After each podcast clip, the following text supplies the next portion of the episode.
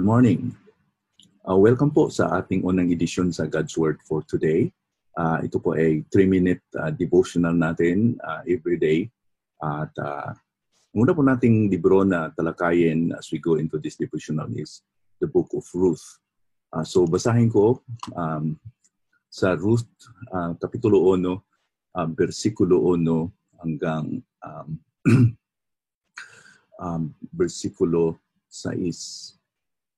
At nangyari ng mga karawan ng humatol ang mga hukom na nagkagutom sa lupain at isang lalaking taga Bethlehem, Judah, ay umang napikamayam mayaman sa lupain ng Moab siya at ang kanyang asawa at ang kanyang dalawang anak na lalaki.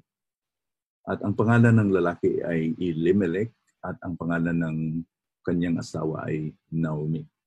At ang pangalan ng kanyang dalawang anak ay Mahalon at Chilion, mga Ipraityo na taga Bethlehem, Judah. At sila ay naparoon sa lupain ng Moab at nanirahan doon. At si Elimelech na asawa ni Noemi ay namatay at siya ay naiwan at ang kanyang dalawang anak. At sila ay nagsipagawas na, na, nagsipag-asawa sa mga babae sa Moab. Ang pangalan ng isa'y Orpa at ang pangalan ng isa'y Ruth at sila ay tumahan doon na may sampung taon. At namatay po si Mahalon at si Chilyon at ang babae ay naiwan ng kanyang dalawang anak at ng kanyang asawa. Um, ang versikulo 1 hanggang 5 ang binabasa ko. At uh, akin lang i-highlight dito na ang buhay natin katulad kay Noemi magkaroon sometimes ng setbacks. Uh, umalis si Noemi na kasama si Elimelech at buong buo yung pamilya nila papuntang Moab at uh, ito po ay parang ironical kasi po ang Bethlehem ang kalugan niyan ay bahay o tahanan ng tinapay. So nag-migrate sila doon kasi po may famine sa Bethlehem. At uh, nakakalungkot na si Elimelech at ang kanyang dalawang anak ng mga lalaki ay namatay doon at naiwan lang sa kay kasama ni Ruth o kasama ni Naomi ay si Orpa at saka si Ruth na mga uh, daughters-in-law niya ng mga Moabites. Uh, sabi ni Job na ang tao is born to trouble as the sparks fly upward. Kita natin yan sa Job chapter 5 verse 7. So, mapansin mo yan pag ihagis mo yung bato sa uh, isang burning uh, na ambers o isang uh, campfire or yeah uh, mayroong mga sparks na that that sa scatters all around. Uh, ganun ang problema natin. Uh, sana hindi ganun pero karamihan ay darating yung problema natin sabay-sabay halos.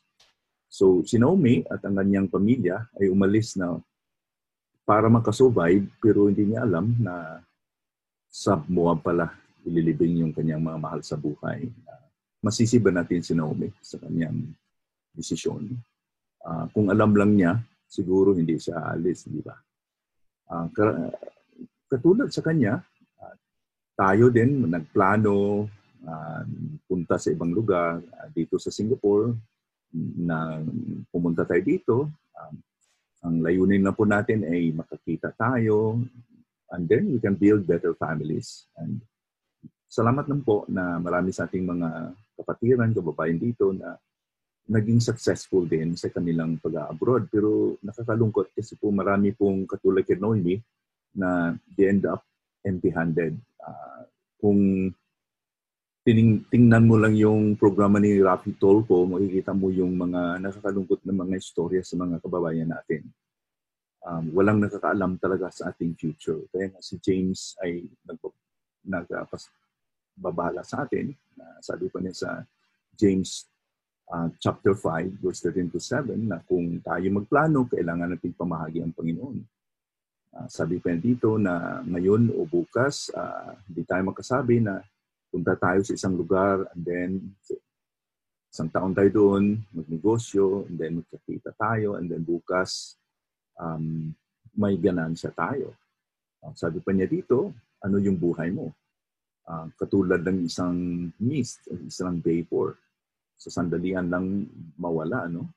And uh, sana ito yung sasabihin natin kung kalooban ng Lord, uh, gagawin natin ito, gagawin natin yan. Uh, hindi tayo makapagyayabang kung na anong gagawin natin bukas, walang nakakaalam. So ito yung karapat dapat natin gawin. May sa Diyos natin, manalangin tayo.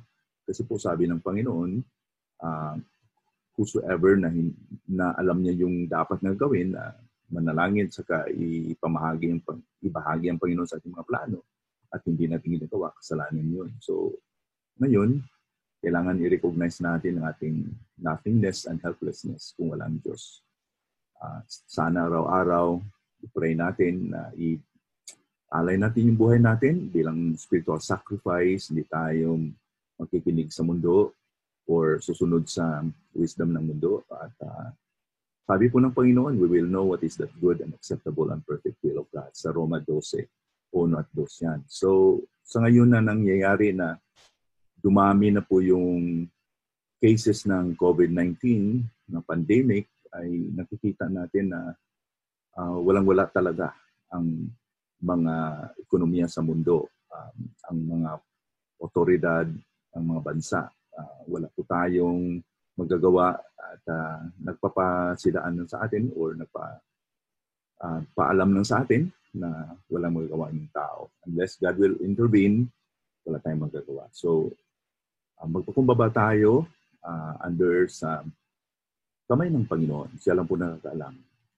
So, uh, sana po itong short na devotional ay nakakatulong po sa atin uh, to guide us for the day uh, na ipaubaya natin sa, sa Lord ng lahat, gagawin natin yung dapat natin gawin, but ang hindi natin magawa, let's trust the Lord that He will bless us. So God bless you for today.